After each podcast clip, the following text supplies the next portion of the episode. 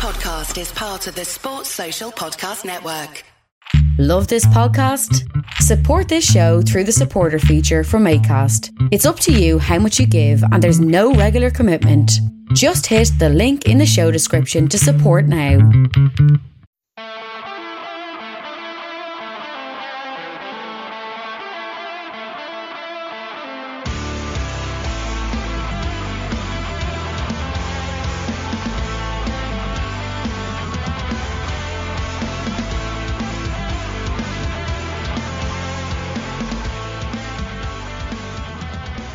Boys and girls? Two Footed podcast on Friday, the 4th of November, brought to you by EPLindex.com and our presenting sponsor, Liberty Shield. Liberty Shield is a VPN provider.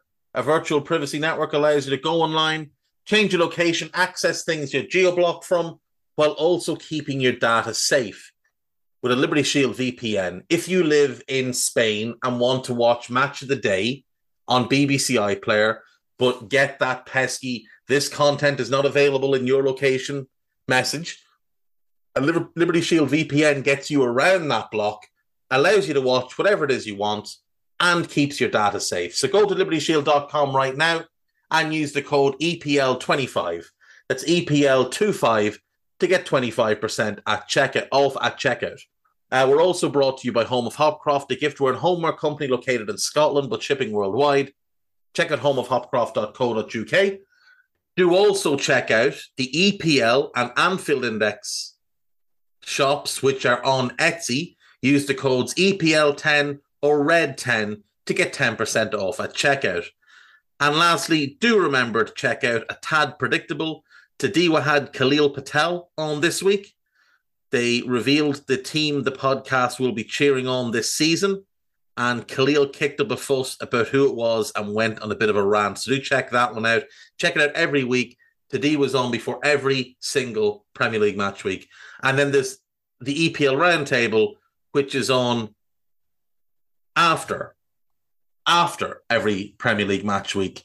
So you get your previews and your reviews with a tad predictable and the EPL Roundtable on top of my inane ramblings. Right, folks, we had European football last night in the Europa League. We had the last round of games. Trabzonspor 1, Ferencvaros nil. Feyenoord 1, Lazio nil. Midtjylland 2, Sturm Graz nil. Monaco 4, Red Star Belgrade 1, a Kevin Volland hat trick in that one. Real Sociedad nil, Manchester United one Alejandro Garnacho with the only goal of the game there. Sheriff Tiraspol one Omonia nil. Olympiacos nil, Nantes 2. Good result there for Nantes. Qarabag 1, Freiburg 1.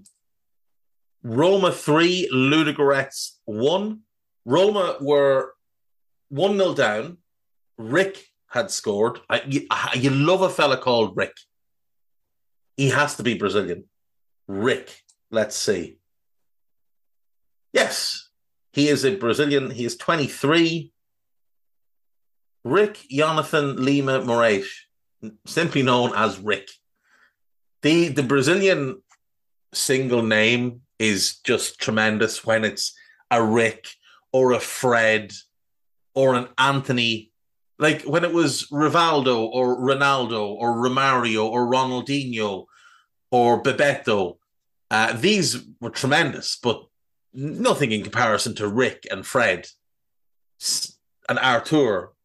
They generally just sound like a bunch of elfellas going to the pub. Um,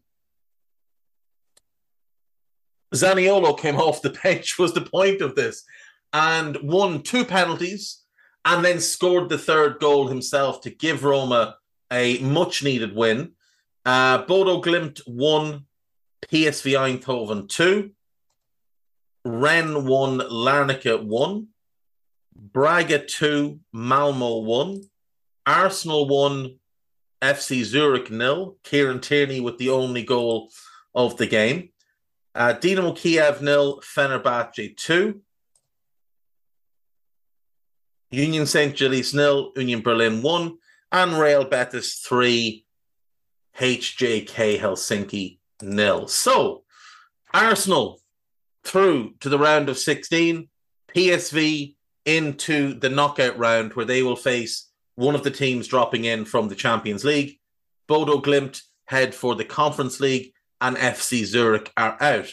In Group B, Fenerbahce are through to the round of 16. Rennes will face a Champions League team. Larnaca head into the Conference League, and Dynamo Kiev are out. That's a very, very disappointing outcome for them.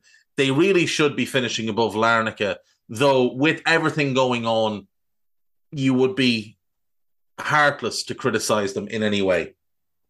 Real Betis top Group C through to the round of 16.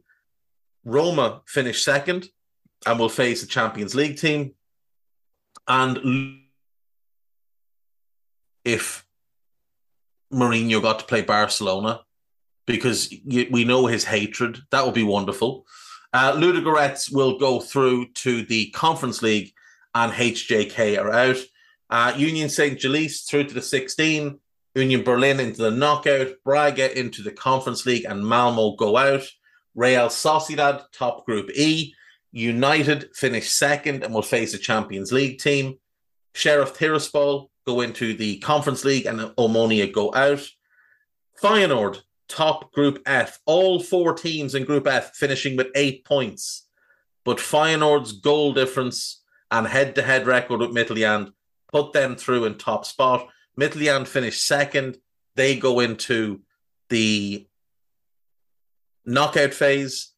And then Lazio drop into the Conference League, while Sturm Graz can feel very unfortunate that it is them on the same number of points as the team that tops the group who find their way out. Freiburg top group G, they're in the 16.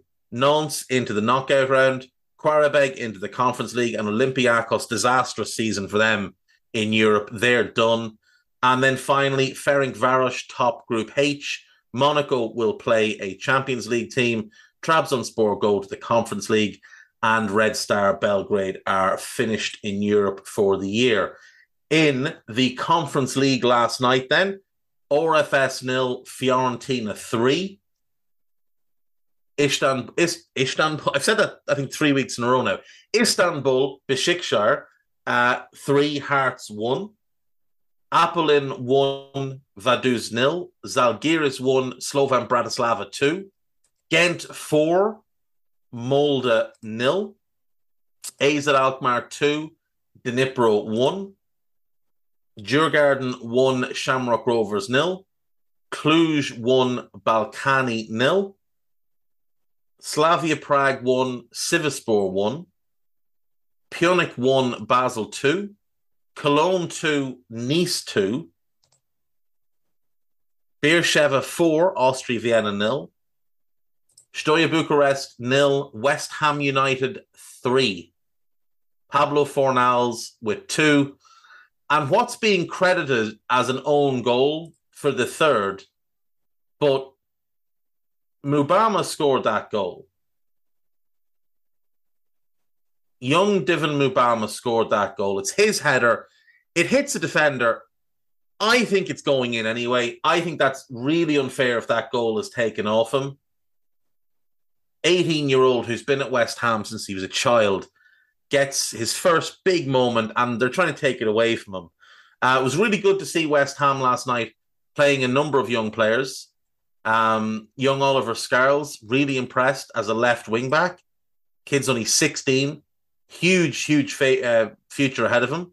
Conor Coventry, good to see him getting some minutes. Mubama, obviously, starting up front. And then you had Harrison Ashby, Kamarai Simon-Swyer, Keenan Forson, Freddie Potts, and Kaelan Casey all getting opportunities. That's really good for Moyes to give those players the opportunity. Also interesting to see that he's continuing to roll with this back three. So hopefully it's something he's going to look at now that he's everybody fit. Aguerd looked really good again last night. And I really want to see Thilo Kehrer, Kurt Zouma, and Aguerd as a back three in front of Areola ideally with Cornet as a left wing back, Rice, and Flynn Downes for now, but he that'll be one position you'd look to upgrade as the double pivot. Johnson's probably the best option at right wing back now, but that'd be a position I'd look to upgrade as well.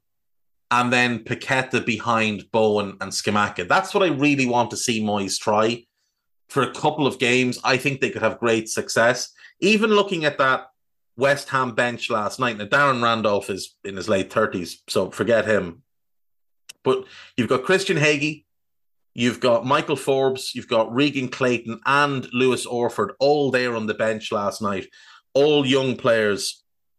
So Moyes really giving an opportunity to these younger players in this game, letting them know what it's like to be part of a traveling group for a big European game. And even though it was it was a meaningless game for West Ham, they were already through you're still going to face Steaua Bucharest. You're still going to face a team with a real history to them. A team that, remember, has won the European Cup in their past life before all the messing and political nonsense started. This team won the European Cup and have had some of the greatest players the game has seen in the likes of Georgie Hagi. So I think this is a big deal. I think it was a big deal. And uh, it was a big occasion for those players in the national arena in Romania. I'm not sure what the attendance was last night, but that's a big, proper stadium. Holds 55,000 and it's a very, very impressive structure. So credit to Moyes. Even the players that didn't get on will take a lot from that game. Um, Silkeborg nil, Anderlecht two. Big win there for Anderlecht. Lech Poznan 3, Villarreal nil. Villarreal had 73% of the ball and more shots and yet lost 3 0. And Partizan 1, Slovacko 1. That is all of the games. The tables look as follows Group A, uh, Istanbul Besiktas, they're through. Fiorentina will face one of the teams dropping in from the Europa League. Hearts and RFS are out. West Ham straight through to the round of 16. Anderlecht will meet a Europa League drop in. Silkeborg and Steaua, they're gone. Villarreal, round of 16. Lech Poznan will face one of the teams dropping in. And Beersheva and Austria Vienna are out. Nice straight through. Partizan will await a Europa League team. Cologne and Slovacko are out. AZ Alkmaar, round of 16. Dnipro waiting on a Europa League team. Apollon and Vaduz gone. Uh, Djurgården straight through. Ghent knockout round to play a Europa League team. Molde and Shamrock Rovers go out. Little moment for Shamrock Rovers. They did themselves proud in this group. I know they didn't win a game, but they did get two draws. They only scored one goal, but they only conceded 10. And I know 10 ga- goals in six games is a lot, but it's not like they got absolutely walloped in these games. If we look at their results, they drew nil nil at home with Djurgården. They lost 3 0 away to Ghent. They lost 3 0 away to Molde. They lost 2 0 at home to Molde.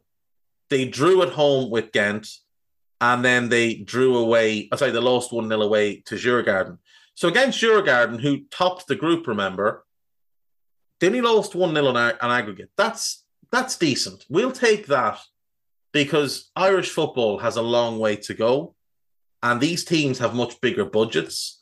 And look, two points and a minus nine goal differential. That's much better than Rangers did. That's all we're, we're, we're basing this on. Much better than Rangers did. Uh, Group G, Sivasspor top. They're through the round of 16. Cluj into the knockouts. Slavia Prague and Ballkani go out. Slovan Bratislava finish top of Group H. They go through. Basel will face the Europa League team. Pyunik and Zalgiris, out you go. Nobody wants to see you anymore. And that is that. That is Europe last night. And moving forward, we are going to have, I think, a really strong Europa League, a really strong Champions League. The Conference League I think West Ham right now have to be looked at as the favourites to win it. Now, Fiorentina will be tough. Lazio will be tough. But outside of them, I think they can win this competition. And that would be a great achievement for West Ham to win European silverware. I know it's the Conference League, and I know people will minimize it, but it's West Ham. Like, for all the the talk of West Ham and what a great history they have as a football club, those fans have been starved of success. They've never won the top flight of English football. The highest they've ever finished was third in 1986. They've won the championship twice in 58 and in 81. They finished runner up three times and won the playoffs twice.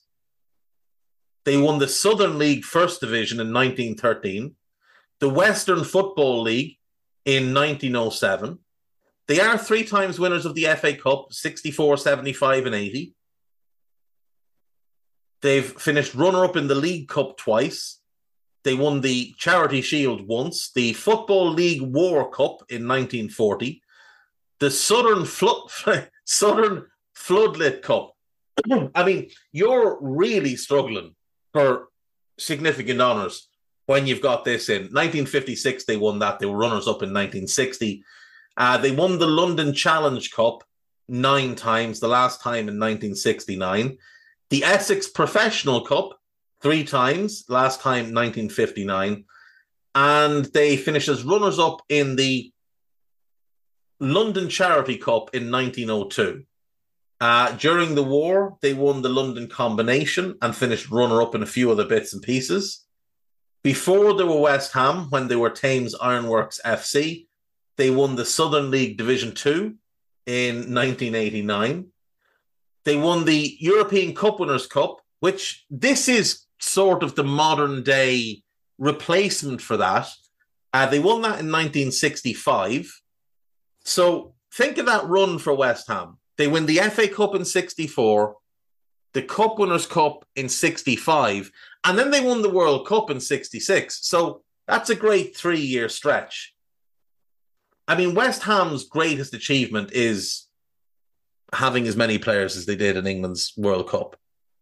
That's that's it. That's one of the things the club has that nobody can take away from them. But in terms of real honours, like real top end honours, you're looking at one Cup Winners' Cup and three FA Cups. And that's it. And the last thing they won of note was that FA Cup in 1980. It's been 42 years. It'll be 43 years by May when the final of that comes round. So for me, I will be delighted if West Ham go on and win it because no group of fans should have to wait that long to see their team win something at a big club like West Ham. And West Ham are a big club. I'm not having any arguments to the contrary. They're a big club. Plus, I'd like to see Moyes finally get some silverware because right now it doesn't make pretty reading. He won the Football League second division, which is the equivalent of League One, in 2000. He was an FA Cup runner up at West Ham, and he won the Charity Shield with United in 2013. Off a league title he didn't win because he wasn't there. I'd like to see Moyes get his hands on some real silverware. So I'm back in West Ham to win the Conference League. Um, one thing I'm not backing is FIFA ever. FIFA tells all competing nations to focus on football in Qatar. How dare they?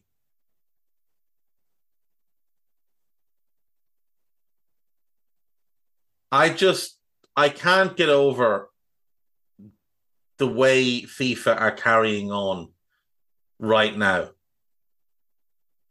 And there are so many issues with this World Cup and so many issues with the treatment of people in Qatar, not just from the view of the migrant workers who were building the stadiums and treated as if they were animals.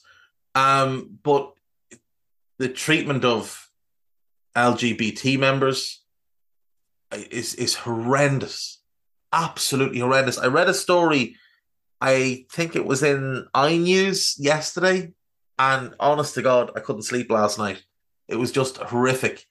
Um, the timing of the World Cup is obviously all wrong, and the amount of injuries that are ongoing is all wrong. But just from a, a moral point of view, I, I just can't get on board with Qatar hosting a World Cup.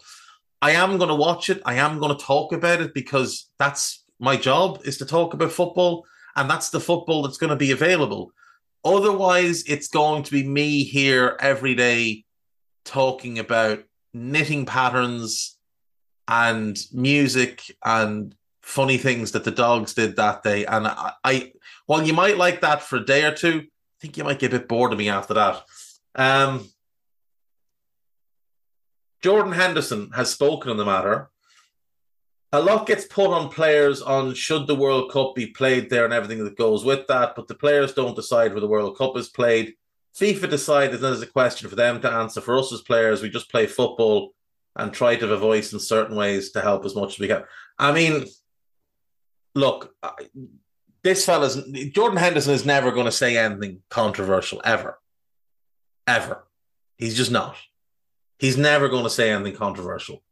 He's never going to be the one to lead on a topic like this, and it would be unfair to ask him to be. He's not a good enough public speaker to place that on him. Get get someone with a bigger personality if you want to ask those questions. Somebody that cares less about their image, maybe, or cares less about, you know, off field potential endorsements or business opportunities. Don't ask him. Uh, speaking of injuries at the World Cup, uh, the Daily Mail have a list of players here. Um, who could be out, might be out, and so do sportsbrief.com. So I thought we'd use this one because it's kind of funny. So, number one, these are players who might miss the World Cup. Paul Pogba, surgery on a damaged meniscus. It looks very much like Pogba will miss the World Cup. Uh, next up, N'Golo Kante might miss the World Cup. N'Golo Kante is ruled out for four months. He had surgery on his hamstring. There is zero chance he's playing at the World Cup. Uh, next on the list is Reece James. Also looks very, very likely that he is out. Rafa Varane, the way he reacted to the injury he got made me think he knew he was done. Angel Di Maria, he's got a hamstring injury. They're hopeful he'll be back. He might miss the first group game or two, but they're hopeful he will be back. He's almost certain to be included in the squad. Kyle Walker is recovering from groin surgery, and he is not expected back in time for the start of the competition. But the hope is he can come back during the competition. Coming off a groin surgery into a tournament setting, I think would be a disaster. So I would be I think England would be foolish to include him in the squad. Uh, Kalvin Phillips, he's got a shoulder injury. The hope is that he'll be back in time. So, fingers crossed, because England need him badly. England need him badly. Whether he can get up to speed in time or not, I don't know. But he should almost certainly be in the squad. Uh, Paulo Dybala apparently is having a final scan today to see if there's a chance he can come back in time for at least the knockout phases. Uh, next on this list is Alexander Isak, thigh injury. The bigger issue here is that Sweden aren't in the World Cup. So him being injured doesn't matter either way to the World Cup. And the last player they've got then is Richarlison. He got hurt against Everton, and it, it looks unlikely that he's going to back. It does look unlikely that he's going to back. We've also seen Timo Werner ruled out in recent days. It looks like Ben Chilwell is a significant doubt for the competition, uh, which is a big, big blow. Uh, Pedro Neto and Diogo Jota, both big losses, I think, for Portugal. Neto, because of Jota, I think he would have been the one that would have taken Jota's spot. Uh, Miles Robinson of the USA, he will miss out with a torn Achilles. Jakub Moder of Poland and Brighton, he'll miss out with a torn ACL. Boubacar Kamara of Aston, excuse me, Aston Villa, he's out. He had knee surgery, very unlikely to play. Gini Wijnaldum and Jesus Corona, Mexico and uh, Dutch and Mexican, obviously, they're both looking unlikely, uh, recovering from leg fractures. The hope had been that Gini might be back. I do wonder if there's a chance he can play in the knockout phases if Van Gaal will include him because he's so important to that squad, just from a, a leadership point of view. France has been fairly hard hit with Pogba, Kante, and Varane. That's three pretty much definite starters, but not necessarily three of the best options they had. Um, like if Tchouameni is fit, then Tchouameni and Camavinga is the midfield to play. Got loads of other options. France are loaded in every position, so they should be fine. But uh, yeah, I thought the Alexander Isak uh, inclusion was um, was quite funny, frankly. Leeds must pay RB Leipzig 18 million after CAS rejects appeal over Jean-Kévin Augustin transfer. Uh, and rightly so. Leeds should be ashamed of themselves. And it's just so stupid. So if you remember, Leeds were in the championship. Leeds took Augustin on loan with an op- obligation to buy if they were promoted. They agreed a five year contract with the player and they agreed that the 21 million euros that they would pay, which is just over 18 million pounds, would be paid in three installments. He fell out of the rotation under Bielsa, fell out of favor, and then the pandemic happened. And the deadline, according to Leeds, was the end of the season, the 31st of March, or potentially the 30th of June. Obviously, football restarts and the season doesn't finish until after that. And Leeds think, well, we can wiggle our way out of this because we're, you know, we hadn't been promoted by the end of his loan and we didn't agree an extension. Well, Leipzig turned around and said, well, hang on a second. No, no. The agreement was that if you got promoted this season, you would buy him. Now, lost in this, of course, is the player. Leipzig don't want him anymore. And now apparently Leeds don't want him anymore. So what happens is Leeds null and void their agreement.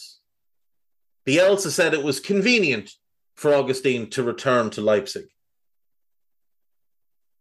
Leeds could have just pushed ahead, took the player, paid for the player, and then, if they wanted, sold the player and probably gotten maybe not all of their money back, but at least some of it back. Instead, the player was allowed to become a free agent. Leipzig, firm in their belief that this was their player, oh, sorry, was not their player anymore, signed off on his contract with them being null and void because in their mind, he was now a Leeds player. And Leeds, being really stupid, also signed off on him becoming a free agent and null and voided their agreement with him.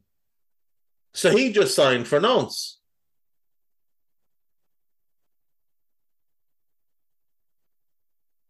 Now he's at Basel in in Switzerland uh, and doing quite well. And Leeds are now on the hook to pay 18 million for a player who doesn't play for them anymore, who only played three games. three games. I've talked about how I think Victor Orta has been given an incredibly free ride for doing what I think is a pretty disappointing job in his role. This, to me, this would be a sackable offense because he's the one that's made this decision. Jean Kevin Augustin is not going to pull up any trees, but he's a good player and he could have helped Leeds. He really could have helped Leeds. Bielsa might not have used him, then you sell him. But if he could have turned Bielsa's mind, he could have been a valuable player. He was good for Leipzig. He was good for Leipzig. Scored 20 goals in 67 games as a winger. It's pretty decent. Gerard Piqué is retiring. Uh, Piqué will play his final game this weekend at the Nou Camp against Almeria, and then he will retire. Bizarre that he's retiring mid season, but probably the right decision. He's been washed for a couple of years. Uh, he seems to have fallen out with a few people at Barcelona, a few important people. And he likely doesn't want to tarnish his reputation and his legacy. So he is retiring this weekend. He still has, it should be pointed out, 18 months left on his contract. So Barca owe him quite a lot of money that he is walking away from. He's also done them some fairly big favors in recent years by agreeing to pay cuts and such. So there's probably deferred money there that Barcelona owe him. Now, Piqué has always been very highly regarded because of his ball playing ability. As a defender, he was always a little bit overrated. I've seen some people claim he's the greatest Spanish defender of all time, that he's the greatest defender in Barcelona's history, that he's the greatest defender La Liga has seen, and none of those things are true. I mean, Carlos Puyol was a much better defender than him, much better. If we look at La Liga, even just in recent years, Diego Godin was a better defender than Gerard Piqué. Is a better footballer, but Godin is a significantly better defender, or was a significantly better defender. Um, but if we're talking about the best Spanish defenders and the best defenders in La Liga over the last 40 years, the conversation starts and ends with Manolo Sanchez, Fernando Hierro, Carlos Puyol, and Diego Godin. And that's it. You could maybe put Pepe in there for a couple of years of his run at Real Madrid. You could maybe put Varane in for a brief period. But is not in that conversation. Ramos isn't in that conversation. They're just claims that silly people on social media make. They're claims that people make when they judge defenders on how they are on the ball rather than how they are off the ball. And the biggest and most important part of defending is off the ball.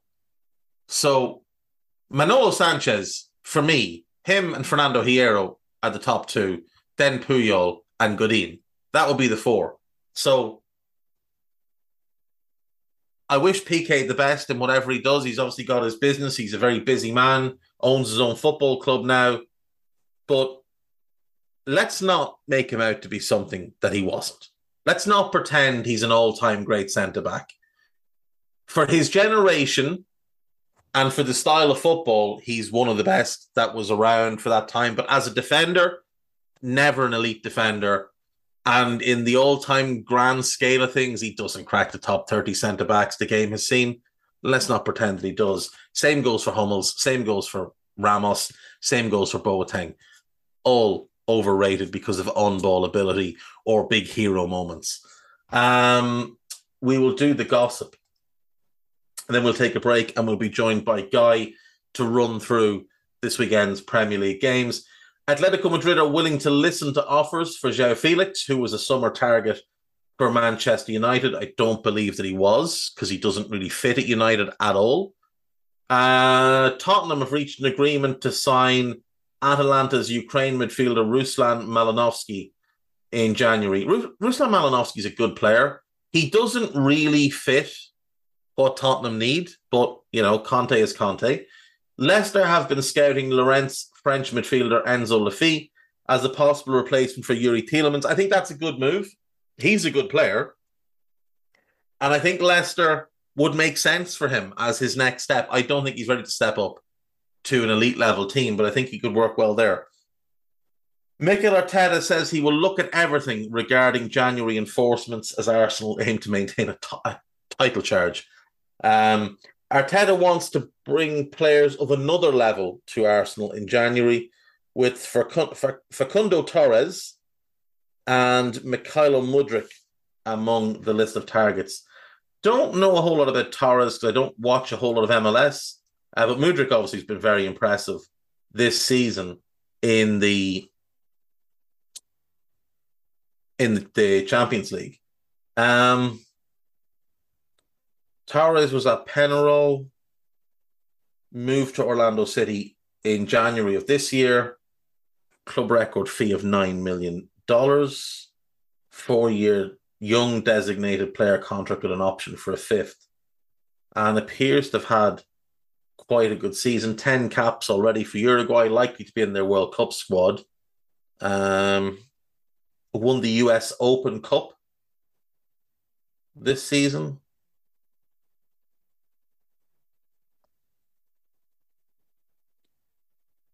Manchester United are confident England forward Marcus Rashford and Portugal right back Diogo Dalot will extend their contracts at the club. They have the option to just force on another year anyway, uh, as they do with De Gea, Shaw, and Cristiano.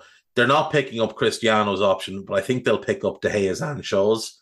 Uh, Gerard Piqué will reportedly give up 30 million euros that he is owed by the Spanish club I that's the money moving forward. What about the money he's already deferred in the past, though?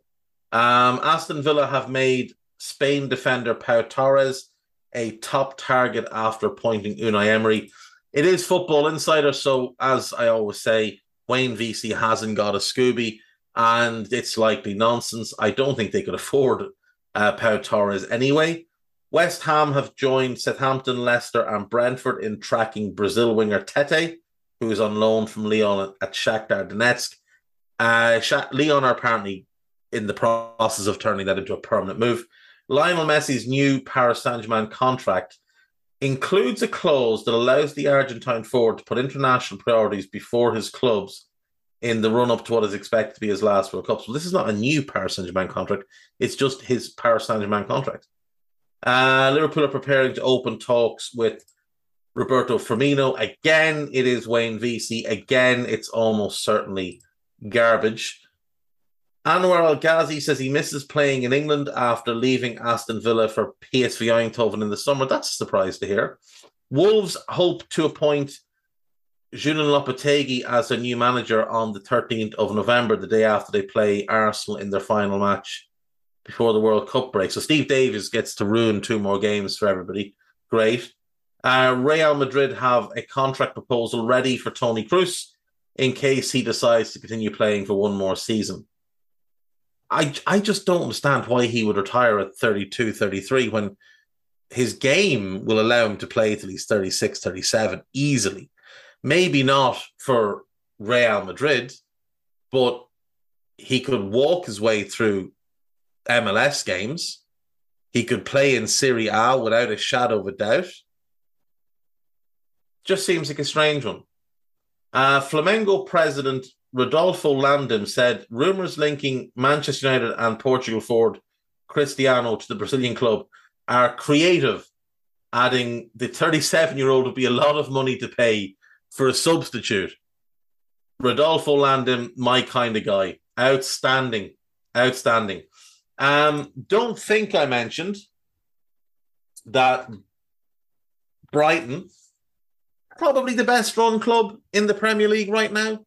When you factor in all levels, Brighton have agreed a deal for Facundo Buonanotte, the young Argentine attacking midfielder from Rosario Central. I think the fee is believed to be around 15 million. This kid, by all accounts, is a star in the making. Oh, it's a fee of 10 million potentially rising to around 15.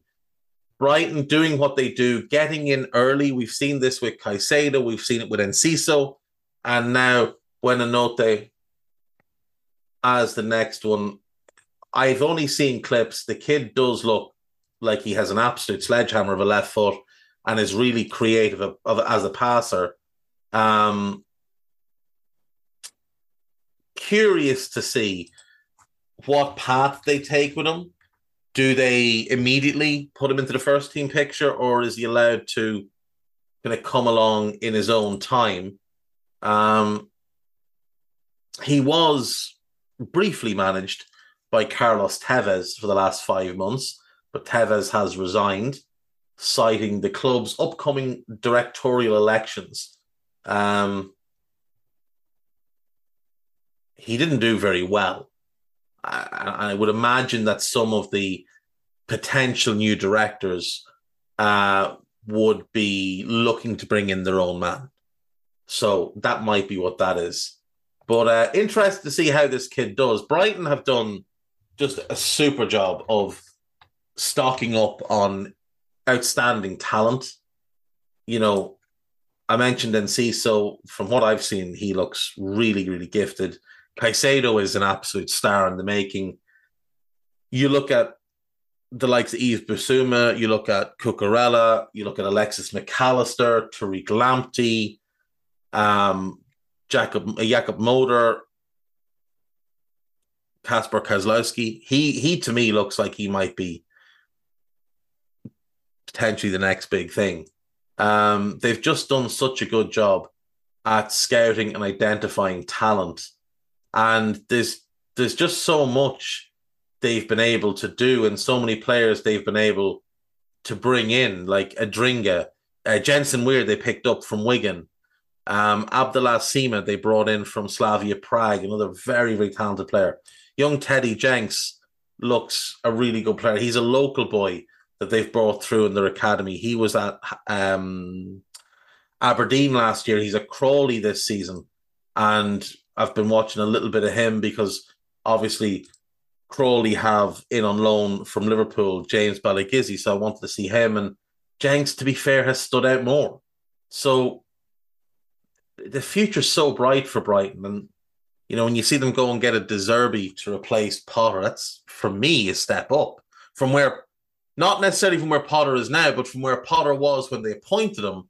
Definitely a step up. He's coming from Shakhtar. He'd been at Sassuolo. He'd done really well in in Serie A. Um, they lose Dan Ashworth. They ha- already have in house a replacement ready for to go. All their processes remain in place. They're not dependent on one person. This is why I say I think they might be the best run club in England right now. Tony Bloom deserves all the credit. Uh, we'll take a break at that. And when we come back, Guy Drinkle will join us and we will go through this weekend's Premier League fixtures. See you soon.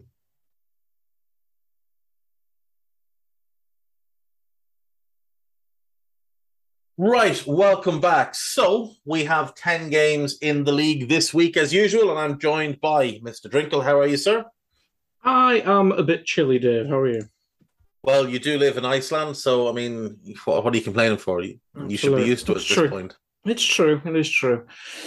Uh, but we are back with football, um, unfortunately. But this is the penultimate game before the World Cup break, or if you're in the League Cup, but that's the League Cup. Um, but we will start with Saturday at three o'clock because the early kickoff, you don't need it. Um, we have Leeds against Bournemouth first, Dave. Um, Leeds obviously got huge win last weekend. Um, Bournemouth three losses in a row. I think you kind of called the. Uh, the Bournemouth return around, but it was obviously us cursing them with the Southampton game. But can can Leeds build on that big win last week? They have to. They really have to because when you get a little bit of momentum behind you, you have to capitalize on it, especially with this World Cup break coming up. You want to get as many points on the board as you possibly can. And Leeds obviously have this opportunity against the team they should be beating to get another three points. And with Spurs away next weekend, they can't really bank on anything there. So this is their chance to get three points. Going into this one, Bournemouth have injuries to David Brooks, Lloyd Kelly, and Neto, all of them out until after the World Cup. And Leeds, Stuart Dallas, Sinisterra, Adam Forshaw, they're all done till after the World Cup. And Archie Gray, they're hopeful he might come back in the midweek game in the Cup. I think they play Wolves. Uh, but at Elland Road, with a bit of confidence behind them, a fully fit Bamford, I think Summerville's going to be high with confidence after his goal at Anfield. I think there was a couple of really good performances in midfield on the day. I am going to back the Leeds win here. Like you said, Bournemouth really started to struggle again. Three defeats in a row. Like the, the Premier League thing to happen here is for Bournemouth to win. But I'm going to go and say that Leeds win this game and just open themselves a little bit of breathing room on the bottom three uh, with a 2 1 home win. Yeah, I think that would actually overtake Bournemouth as well if they did. It'd also take over West Ham and Everton, um, as long as they don't win, obviously, or get a point. Um, but yeah, I think I'd agree with that one. Next up, I was going to say it's an interesting game, but I think everyone would say Man City should win. But I do kind of want to see Mitrovic and co up against Man City's defence because, albeit I think most people expect Man City to win the league. They do look vulnerable at times at the back, and Mitrovic has been on fire this season. Mitrovic has been tremendous this season. Fulham are the probably the biggest surprise package of the season thus far, sitting in seventh. Defensively, they're a bit of a train wreck, but they can score goals. Like they've scored more goals than Chelsea, more goals than United. Um, and considering the primary source is Mitrovic, you know, the others are clearly chipping in as well. You'd expect City to win this game because it's City, but you're right. They have looked vulnerable this season, particularly in defence. Um, Haaland, they hope to have back. Calvin Phillips, he's not back yet. They're sort of just waiting on him to be fully fit before they throw him back in. Kyle Walker is still out after groin surgery, as I said earlier and Akanji should be okay after picking up a knock in the week. Uh, for Fulham, Manor Sol- Solomon's out till the end of January. Bobby De Cordova Reid is suspended, which is a blow because he's been playing quite well. Uh, Kurzawa is on his way back, probably not ready for this one. And unfortunately, Neeskens Kebano is out for the season uh, with a torn Achilles. So that's a big blow to them. I don't expect them to get anything here but I do think they'll cause City some problems. I just don't think they can stop that attack of City. So I'm going to say 3 1 to Manchester City. Uh, if Haaland gets to run a Tim Ream, it's going to be a long old day for the Fulham backline. So uh, we'll go 3 1 City. Yeah, yeah, I'd agree with that one as well. Uh, next up, then, an interesting one because Forest obviously couldn't build on the win over Liverpool last week, but that was obviously away to Arsenal.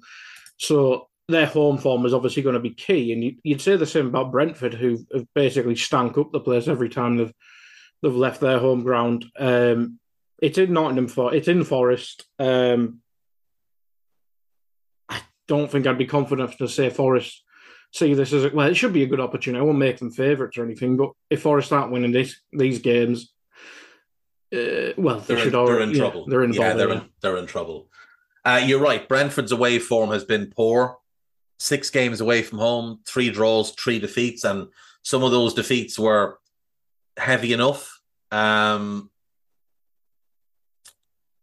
I, they got walloped by Newcastle. They got walloped by Villa. That's a concern because it's not like Villa are a particularly good team at the minute either. Now, Mhm. going into the game, they've got a lot of injuries. Pontus Jansson, Strakosha, Hickey, Ivan Toney suspended. So where are the goals coming from? Um, Norgard not 100% yet. Jensen's back. He'll be fine. Uh, Charlie Goode ruled out he wouldn't play anyway. But that's a lot of injuries to have. Um, Forest, my concern is more is, is Steve Cooper and what, what team he's picking right now. Now, Richards, Toffolo, Biancone, who unfortunately tore his ACL recently, Colback and Niakhaté are out. We probably won't see um, Niakhaté before January, which is really strange considering he was initially meant to be back at the end of October. Mm. So that's a concern. And it means he's going to keep playing Steve Cook. And the guy just can't play. Like when Liverpool played Forest, you were screaming at them to shift the ball to the left and attack Aurier and Cook. And they didn't. They kept going down the other side time after time after time. And they made Steve Cook look like Costacurta. And Aurier looked like Tassotti next to him. And like we've seen Aurier defend for years. He's not good at it. We've seen Steve Cook in the Premier League. He's out of his depth. And Liverpool made him look like an outstanding centre back. But Arsenal, they realised the weakness and they just went at those two over and over and over again, tore them apart and scored five goals. Brentford can get at them because going down that side, you'll have Rico Henry and probably Yoane Wissa plays left side of the front three. So, or um, Lewis Potter potentially. Now I'm curious to see what they do without without Toney. That's going to be a big issue. I'm going to go for the draw here. I'm going to go one-one. I think it's going to be a bit of a stinker, to be honest, because Forest just can't get out of their own feet. And with, with no Ivan Toney, I just think Brentford are going to be really blunt. But I don't mm. think, and I, and I don't think Brentford are good enough to beat Forest. And if Forest continue to pick teams that aren't good enough to play in the Premier League, despite having more than enough players to put in place a good team, like Loic Bade and Joe Worrall are both significantly better than Steve Cook. I'd like to see Cooper go back to the back three play Bade, Worrall, and McKenna as the back three, with Nico Williams and Renan Lodi as the wing backs. Play Gibbs White and Johnson off either of the Nigerian forwards that they have there, Awoniyi or Dennis. I'd preferably go with Dennis in this one because I think his movement would cause a lot of trouble for that Brentford back line. Mm-hmm. And then whichever two he wants in midfield. For me, I'd be going Remo Freuler and Mangala, but mm-hmm. Ryan Yates is playing quite well at the moment, so I can understand going with him. But for me, that team beats Brentford. Man for man, a better team than Brentford and beats them, especially at home. But it's I don't a, think he'll play that team. It's at least something to build up to after the World Cup as well, because I mean, Steve Cook's going to still be Steve Cook after the World yeah. Cup.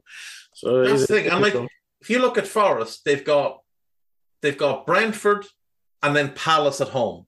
Now, they ideally need four points from those two games to put themselves in a decent position coming out of the World Cup break. They're currently bottom, nine points, one point behind Wolves, two behind Leicester, and three behind the cluster of Southampton, Villa, and Leeds. I think they need four points from the next two games I just don't think they'll get it unless he's braver with his team selections. Uh, I'm going to go the draw on this one, one-one. Yeah, almost screams of a nil-nil to make us. It'll be dreadful. Um, also screams of a nil-nil is Wolves against Brighton. Uh, Brighton oh, used up, of a nil-nil. Uh, Brighton used up their goals for the uh, for the three months uh, against Chelsea last week, and Wolves contractually aren't allowed to do goals. Um, because they have no striker or manager or have only two centre backs, etc. Or hope. Yes. Um, this is gonna. This should be one of them where it's either five all or there's not a single shot on target. Yeah, and I think I, I think I'd lean towards the not a single shot on yes. target. Uh, Wolves, no Chiquinho, Diego Costa suspended, uh, Matheus Nunes injured, but could be okay for this one but he'll probably get wasted up front or something. Uh, Toti Gomez, he's a, a, doubt, but might be back for the bench. Jimenez is out, Kalajdzic is out, Neto's out. These are not good, good signs for Wolves. But Brighton aren't without injuries themselves. They've got no Moder. Veltman's a doubt. Obviously, poor Mwepu had to retire. Uh, Danny Welbeck, they reckon he'll be okay to start, but he might just be on the bench uh, as they try and take care of him because you know they rely on Danny Welbeck, which is the one area that Brighton struggle with. Apparently, is is identifying number nines. Um, last week was the first win for Brighton under the new manager. and they'd had a rough they've had a rough start under him in terms of the opposition they faced. The performances have been generally quite good, Mhm. but you know they played Liverpool, they played Spurs, And uh, they played City and Yeah. Chelsea. Um, so that's that's a rough old go. Wolves just looked hopeless in not so much the last game where they got a draw, but the game before that. Jesus wept. Uh, horrendous performance. Are they the team that needs the biggest January, by the way? Yes, Mm. yes, they've got to go in January and be aggressive. Like if you look at them defensively, you've got Forest, Leicester, Southampton, Villa, Leeds. Oh, Leeds have conceded the same amount of goals. Uh, Bournemouth, Brentford, and Fulham have all conceded more goals than Wolves, but nobody has scored less goals. 13 games, they've scored six goals. Six. That is appalling. And if I'm not mistaken, Ruben Diaz or Ruben Neves must have half of them. And he's their holding midfielder. I'm Uh, guessing at least two of them are penalties as well. Neves has three. Yeah, I think you're right. I think two of them are penalties. Podence has two. And Adama Traore scored one. And that's it. That is the sum total of their goals in the Premier League this season. Um, which is just shocking, to be honest. Do you reckon they're going to just recall Fabio Silva and that'll be it? That'll probably be They it. might have to. Yeah. I don't know. They might not even have a recall clause in his True. contract. Who else has they got out on loan? Um, nobody else that'd be useful. Nobody else that'd be useful. I saw How like is- a couple of weeks ago they were using like Hugo Bueno, who I thought was just a made up. I, like assumed Pro- he was yeah, Pro like a placeholder character. name. Yeah, I thought he was Pro Yeah. Evo, like 05 character. Um, in fairness, Fabio Silva has nine goals in 20 games this season for Anderlecht, 20 appearances now, not full games, which isn't bad. And it's not exactly a great Anderlecht team. Yeah, So that's not a bad return, considering Anderlecht currently sit 10th in the league. He's doing fairly well. it's almost like that's where he should have been rather than spending 40 mil on it. Yes, yes, very much so. Um, oh, this is going to be a dull game. I, I'm I, I'm going to go with the. I'm going to go one 0 to Brighton because I, I just think they're a better team than Wolves. So I'll go one 0 to Brighton. Danny Welbeck tapping. You heard it here first. Um, don't know why this is on TV, but well done, Sky. Um, Everton against Leicester.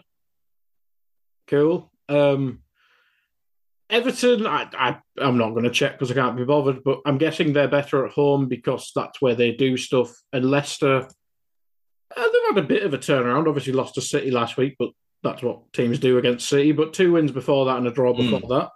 Somewhat of a turnaround. I think getting the defence a bit settled with um, with Faes in the team, um, a bit more settled at fullback as well. Midfield looked a bit more settled with Soumaré actually getting chances, etc. Now, so yeah, a bit more settled team, I'd say. Yeah, for sure. And they've got Ndidi fit again now as well. So it's only Ricardo Pereira and Ryan Bertrand definitely out. Jonny Evans just kind of is week to week because he's an old man at this point. Mm-hmm. Um, but yeah, they're getting players back and uh, being a bit more settled. Uh, Everton, Godfrey's back training, but he won't be fit till after the World Cup. Andros Townsend, the same. Um, he'll be back after the World Cup. And Yerry Mina, they're hopeful next weekend, but it won't be ready for this weekend. So they're getting everybody back as well. Um, Everton on TV two weeks in a row is an abomination because they're the worst team to watch in the league. The football is absolutely horrendous under Frank. Like it, it's generally a very, very, very deep block with three holding midfielders in front of them, and then two wingers who drop in to form a five, and then a striker up front all by his lonesome, uh, and try and you know play a bit of kick and rush counter attack football. Leicester, we know play good football. We know Leicester have the firepower to go and carve this Everton team open with Maddison and Barnes and Tielemans and Vardy and Iheanacho and Daka. There's good players there. Um, but like you said, Everton are a bit better at home. a bit better. They're not great at home, but they're a bit better at home. Defensively, they've been very solid because they put nine men behind the ball, hmm but they can't score goals either. They've only got 11 goals in 13 games this season, which, Although Calvert Lewin against Amartey or Soyuncu if Evans is out. yeah, I mean, if you can hang high balls up to him. the problem is there's no one in that team other than Dwight McNeil. Who would you look at and say, well, he's a good crosser of the ball? I mean, Demarai Gray doesn't really cross the ball as such. He tends to fire low balls across. Mm. Same with uh, Anthony Gordon. His crosses tend to be kind of low cutbacks. Who Patterson's set not a bad crosser. Who takes their set pieces nowadays? Uh, a, a mix of, Of Gray McNe- McNeil, if he's on the pitch, Gray stands around them and kind of lofts them, but they're not good good balls in. Uh, and Iwobi's taken a couple. That's kind of it. I think Mykolenko takes some of the free kicks, like to So- cross them in. So they need to clone a younger version of Leighton Baines is basically what we're saying. Basically, yeah, yeah. Basically, I mean, Luca Digne used to take all of them, Yeah. and then he left, and They just need a they need a left back who takes set pieces. That's what they need. That's kind of their That's their, brand. outlet for the Premier, the entire Yeah. Premier League era. They had Andy Hinchcliffe, then they had Leighton Baines, then they had Luca Digne. That that is basically Everton's jam. A left back as their main creative outlet. Um, now we can't say much. We have a right back as our main creative outlet, but it, he's a much better player than any of the three they've had. Um, they also had Michael Ball at one point. Now I remember seeing him take a corner on the left hand side as a left footer. It was going to be an out swinging corner, and he took it, and it must have gone. It must have gone six to eight yards behind the goal before it started to curl back in, and it landed on the roof of the net. And then he looked furious at other players as if it was someone else's fault. Um, what are we talking about? Oh, Everton, what Leicester? I I am going to say, I am going to say, I can't see Everton scoring more than one goal. But Leicester are dreadful defensively. Now they've been obviously, like like you said, a bit better recently. I'll go the draw. I'll go a one-one draw. I ideally like both teams to lose, um, because if both managers you just can't bite either of them. But I'll go the draw. I'll go one-one. And a one-one draw is a loss for everyone because you've wasted your Saturday evening. Yeah, Um, moving on to Sunday and their 700 games, which seems to be the norm nowadays. We have a 12 o'clock kickoff on a Sunday, Dave, which it disgusts me, um, which is obviously televised because Chelsea and Arsenal couldn't do the Saturday. Um, so we have Chelsea Arsenal at, at Stamford Bridge. I think I heard Arteta's not lost there in three games and he's won his last two. So maybe he's just found his not the whatever the hell the opposite of a bogey team is. Um, Chelsea last week very stanky. Midweek recovered somewhat, but bit of a strange time at Chelsea because I think Potter's done well, but I, I don't I don't know. It just still feels odd that it's not Tuchel there. If that makes sense. it does. It still does feel very, very odd. And right now they're dealing with a lot of injuries. So obviously Kante's out. He had surgery. Reece James is out. He had surgery. Um, Wes Fofana is out. They're not getting any, any of these players back till after the World Cup. Ben Chilwell's not going to play again before the World Cup. Kepa is out, and he'd been playing really, really Yeah. well.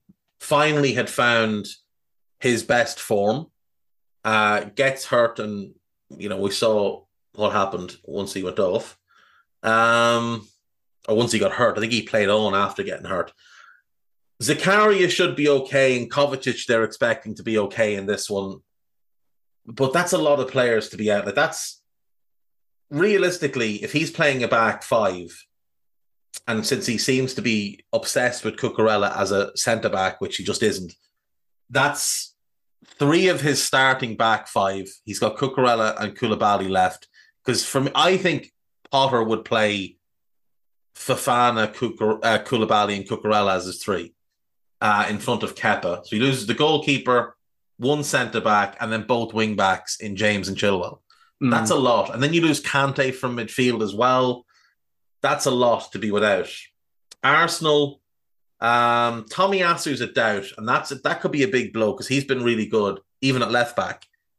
Uh, Emil Smith Rowe is taking uh, an extraordinary length of time. To, He has been injured for about a year.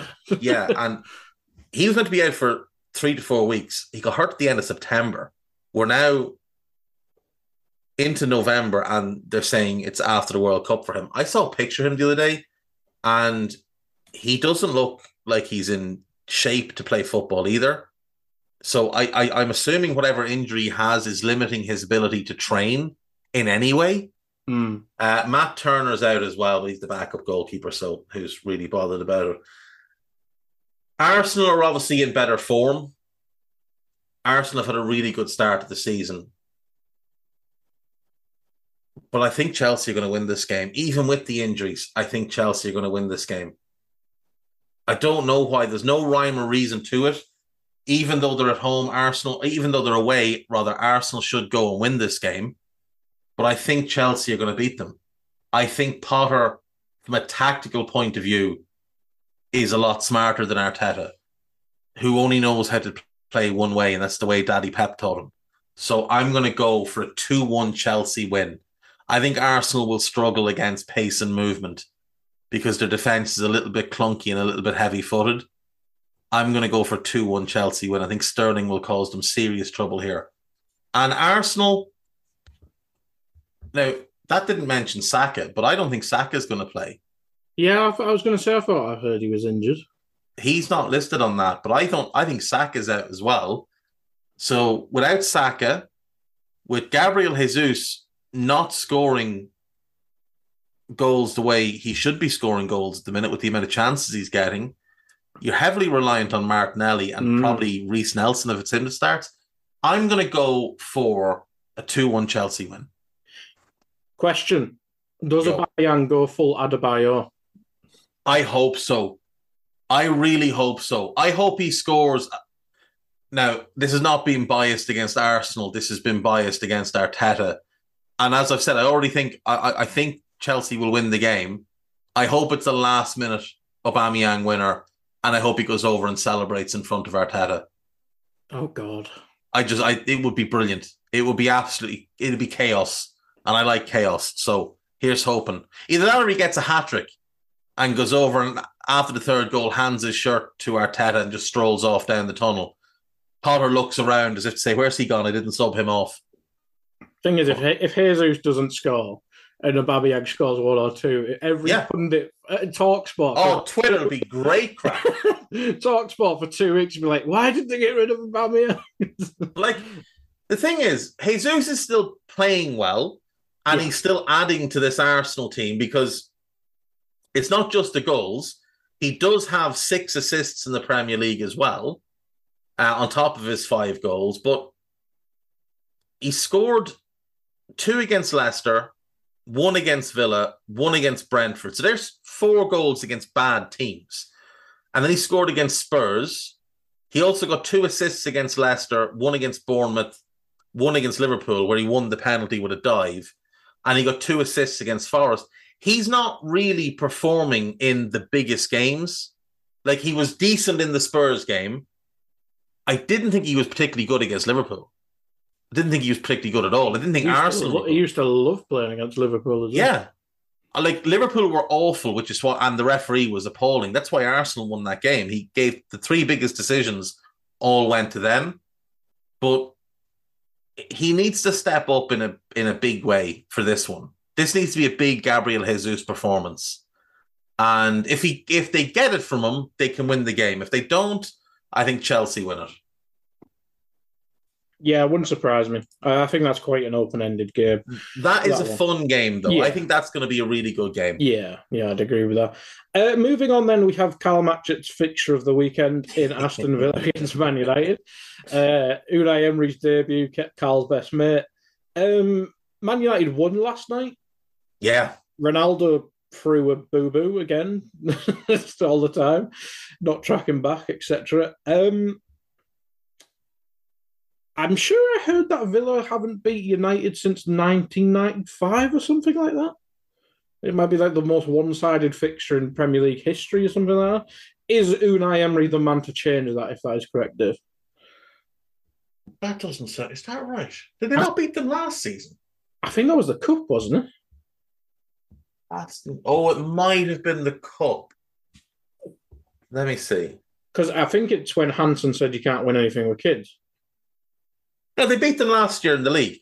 They beat them. They haven't beaten them at home since '95. Right. Okay. They haven't been. You, you are right. They beat them at Old Trafford last season, and then lost their next five, and Dean Smith got the heave ho.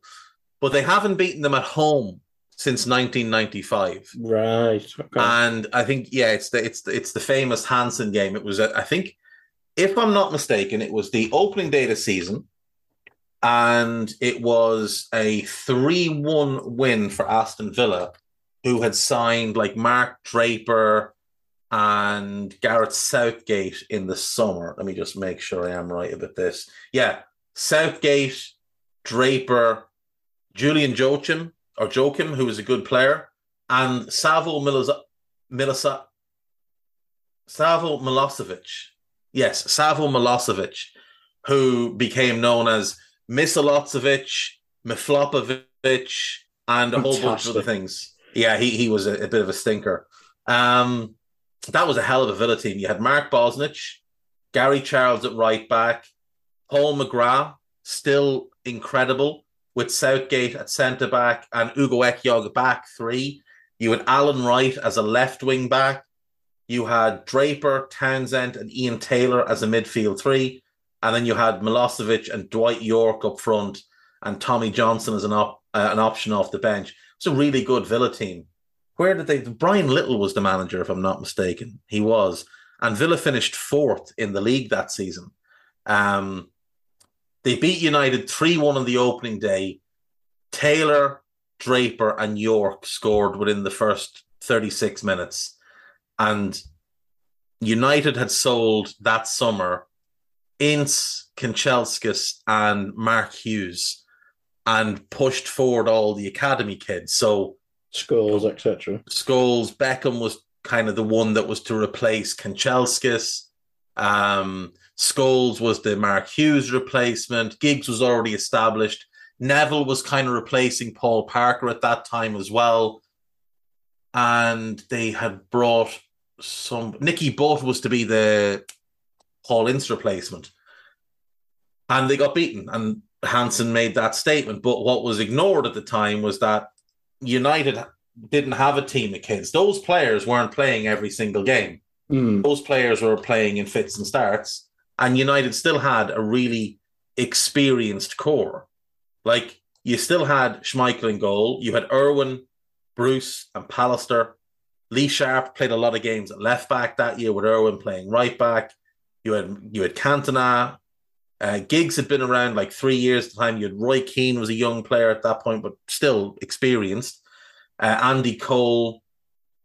That was a that was a strong United team. I think they went on and won the double that year, didn't they? They did. They won Was the. Andy Cole there in '95? Yeah, yeah. I thought Andy he joined. Cole- I thought he joined later on, didn't No, Andy Cole joined in the previous season in 94 95. he? And um, the year Blackburn had won the league, Andy Cole was signed, I think, midway through the season. I thought it was when you when they were fighting Newcastle on the bottom of his arrival. I must be mistaken. No, no, Cole was signed before Newcastle got really good because Newcastle signed Les Ferdinand. Mm. And that 95 96 season when United win the double, that's the year Newcastle should have won the title and Right, okay. threw away like a 12 point lead. Cole signed for United January 1995, so in the 94 Right, okay. season.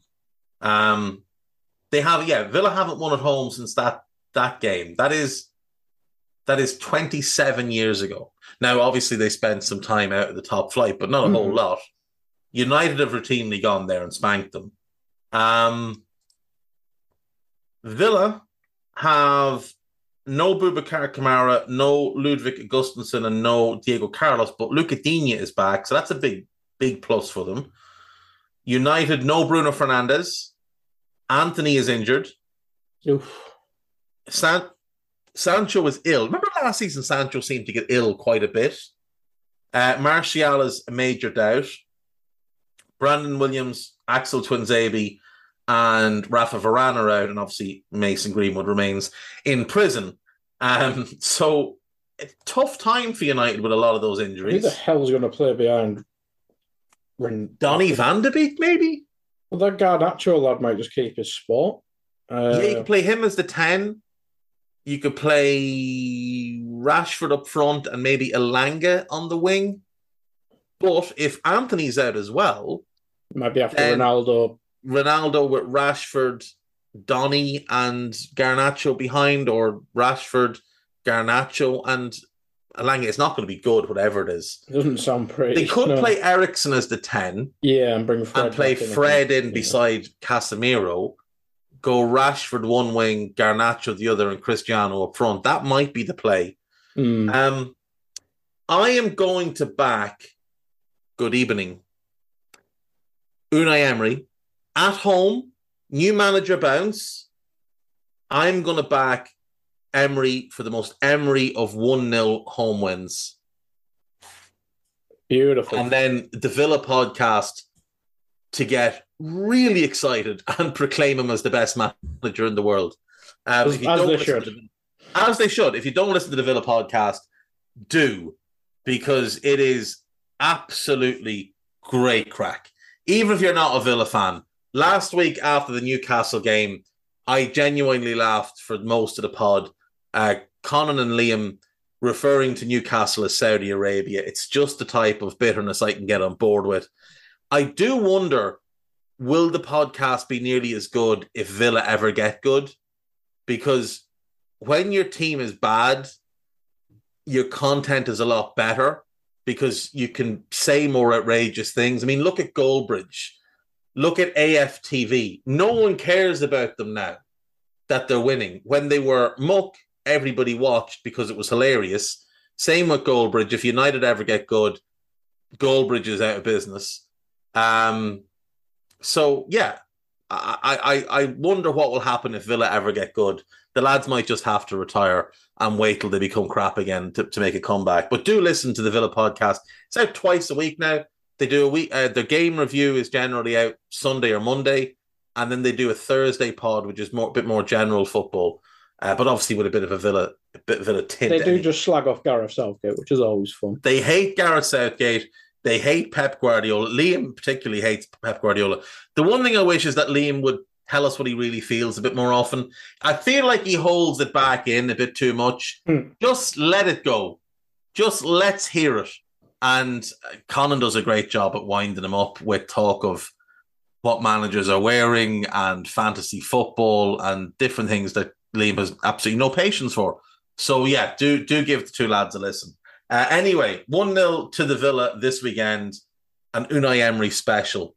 And I'm going to go for a Luca Digne cross, Ollie Watkins rising high, getting on the end of it, making an absolute mess of it, and Leon Bailey tapping in behind him.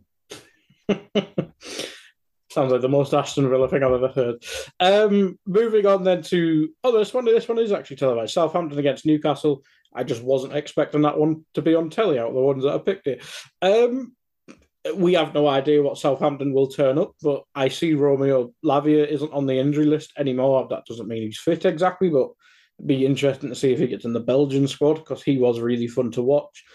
And and Newcastle seem to well, Newcastle and Jack Grealish have seemed to made the best player in the world in Miguel Almiron.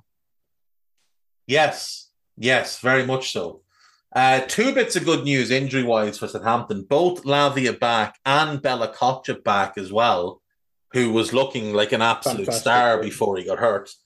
Um, and you know, like when the World Cup comes is over and football comes back, Tino Livramento is going to be pretty close to ready to go as well. Walker-Peters is out. That's a blow for them having him and Livramento out. So we'll see who plays right back in that one. For the Toon, uh, Isak is out. Joelinton is suspended. That's a blow. But Schär is fit. Wilson is fit. Elliot Anderson is fit. Darlow, Ritchie, Krafth, and Dummett all ruled out. Newcastle are obviously on a roll. They've won, I think, five of their last six games, something like that. They've only lost once this season. They've got the best defensive record in the league. So you know what this means, guy. Given that Southampton are largely dreadful, the taker of souls, the taker of souls, the taker of joy, I am going to go for the Southampton win. They've only won one of their last eight games. That was against Bournemouth. Prior to that, of course, they did beat Chelsea, which was mad, and Leicester. Um, I'm going to go for the Southampton win. Just because it's Southampton and because it's the type of thing that they do. They beat teams they shouldn't beat. They should have beaten Manchester United. They outplayed them. They beat Chelsea. They drew with Arsenal and, and almost beat Arsenal. I'm going to go for the Saints win. 2 1 to Southampton. It's got Adam Armstrong all over it this one. it's got Adam Armstrong and a Callum Wilson hamstring injury written all over it because Callum Wilson's starting to get a lot of buzz for the England squad. Oh, that'd be and it would be the just it would be the most Callum Wilson thing ever to get injured at the wrong time. So I'm going to go two one Southampton. Yeah, that'd be a real shame for Wilson because he is very good at the mid and probably is joint with Toney the best backup. You'd say. Um, but anyway, we will discuss that another day. Uh, another two o'clock kickoff. Um, these have all been two, apart from the Chelsea Arsenal one. Uh, West Ham against Palace. Um, West Ham won last night with mm. a bunch of toddlers, as you said. Uh, I have no idea how Crystal Palace are doing. That probably sums up how their season's gone. They have turned it around a bit recently. Yeah, they're up to tenth. Um, three wins in their last five. Level on points with Liverpool playing pretty good football. I think even in their defeat, no, they lost to Everton heavily. That was an awful performance. But you look at some of the results they've had lately. They lost at home to Chelsea. They should have won that game. Thiago Silva should have been sent off in the first half. He sets up the first Chelsea goal for Aubameyang, and then Conor Gallagher scores a worldie on 90 minutes, last kick of the ball. But Palace were the better team on the day and should have won that game. They beat Leeds. They outplayed Leicester and should have got a win. Uh, they beat Wolves. They were awful against Everton, genuinely terrible. Uh, but credit to Everton. Everton were very good that day. And then they beat Southampton 1 0 last time out. West Ham have been really disappointing this season. Like, not as disappointing as Liverpool, but other than them and maybe Leicester, the most most disappointing team in the league so far. Seven defeats in 13 Premier League games is really, really poor for a team with that much quality. Now, going into the game, um, Paqueta, they're hoping he's back. He's back in training. He's probably not ready to start, but could come off the bench. Fabianski has a knock to the knee. Areola's the better keeper, and he should be playing anyway. So this might be a blessing in disguise for them. Max Cornet is probably not going to be back till the midweek. Um, so West Ham getting close to full strength. Palace always have injury problems. This week, Doucouré has a knock, Edouard has a knock, McArthur and Richards are out, but you know, more and more players back fit again. It's a London derby. It's a Sunday kickoff, and that's always a little bit weird. I'm going to go for the West Ham win because they're at home, but I don't love the pick. I, I think a draw is probably more likely, but I'll go. I'll go two one West Ham. I think it's going to be a very good game. I think I think Palace are a good team. I think West Ham can be a very good team if Moyes is a little bit braver. So I'll go 2 1 to West Ham. Yeah, it should be a fun one uh, either way. Uh, moving on to the last game of the week, and then we have Spurs against Liverpool, two teams who don't start playing football till the 70th minute. Um, so this should be fun. uh, Spurs have a bazillion injuries, as do Liverpool. Conte, we know, probably be happy with a draw. I wouldn't be overly upset with a draw as a Liverpool fan, to be honest, albeit we kind of screwed up the last two games, so we might need mm. to win. Um, yeah, I'm not sure if this will be mad or boring. Money's on boring, probably. money is very much on boring. If Liverpool had won their last two games, I would have been happy with a draw here because they'd be on 22 points. They'd be sixth in the league, only a point behind United. But because they lost both games to two bad teams, they need to win this one. They just need to win this one. They're already 10 points behind Spurs when it should only be four. They can't afford to lose this game. They're already 15 points behind Arsenal, 13 behind City, and 10 behind Tottenham. Can't let that big a gap open up because if you do, you're only getting fourth and you've got to get back eight points on Newcastle, seven on United, five on Chelsea. Now they do have a game against Chelsea that if they win, obviously it changes the gap to two points. But Liverpool need to win. Spurs are not in great form. They're not playing particularly well. Their last two games, they've done very well to come back and win the games with kind of the last kick of the ball. But they were games that Spurs shouldn't have been in those positions in the first place. Mm-hmm. No Hyun uh, Heung-min Son, no Richarlison, no Christian Romero. Kulusevski might be back on the bench, but you know, if he is, he could get injured again in a heartbeat because that's just seemingly the type of player that he is at the minute. Might miss the World Cup for Sweden as well. Oh, well, that's it, yeah. uh, Liverpool have a lot of bad injury news. So Jota out, Diaz out. We know those things. Uh, Matip is out. Naby Keita is out. Um, more bad news. Jordan Henderson is fit. Uh, but a bit of good news. James Milner is not available to play. So those are good news things. I'm going to go for the Liverpool win. They're not playing well, but against bigger teams, they have shown up a little bit more recently. City, West Ham, Napoli.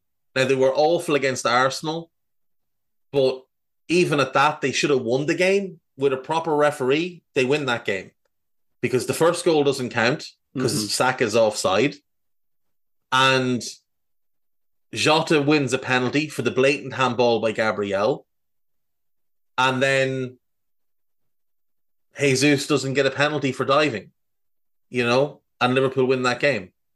But um, so if you if you beat us Spurs, you're a small team. So what do you want to do? That's what we're saying. That's basically what we're saying here. Yeah. If you beat us, you are uh, uh, confirming that you are a small time team. Oh Christ! Um, we play Southampton next week. oh, we're losing to them at, at, home as at home as well. We're losing. It's going to be chaos. Southampton are getting back to back wins against Newcastle and us, and they're going to go into the World Cup delighted with themselves. Um, I'm going to go for the Liverpool win. I just don't see where goals are coming for from with Spurs at the minute with with, with just Kane. Like I know he's lethal, but mm-hmm. he needs supply and he can't supply himself. I think Moura's even a doubt as well. I mean that came out and con- yeah. press conference as well. you know, so where's the link between midfield and attack? I could see Conte going like uber defensive in this one, like like almost three six one. You know, yeah, and just packing the midfield. And if he does that, I still think Liverpool can take advantage of them on set pieces. So, which might be our only route to scoring at the minute anyway. I'm going to go 2 1. I think Darwin Nunez has a field day against that defense without Romero because without Romero, it's a slow defense. Dier is slow. Lenglet is slow. I think Darwin and Salah cause chaos with that back three. Back three. Um, 2 1 Liverpool. And that was the last game? And that was it. That is us then for the week. Uh, hopefully, everybody has a good weekend. Don't do anything foolish. Stay safe, and we'll see you Monday. Bye bye.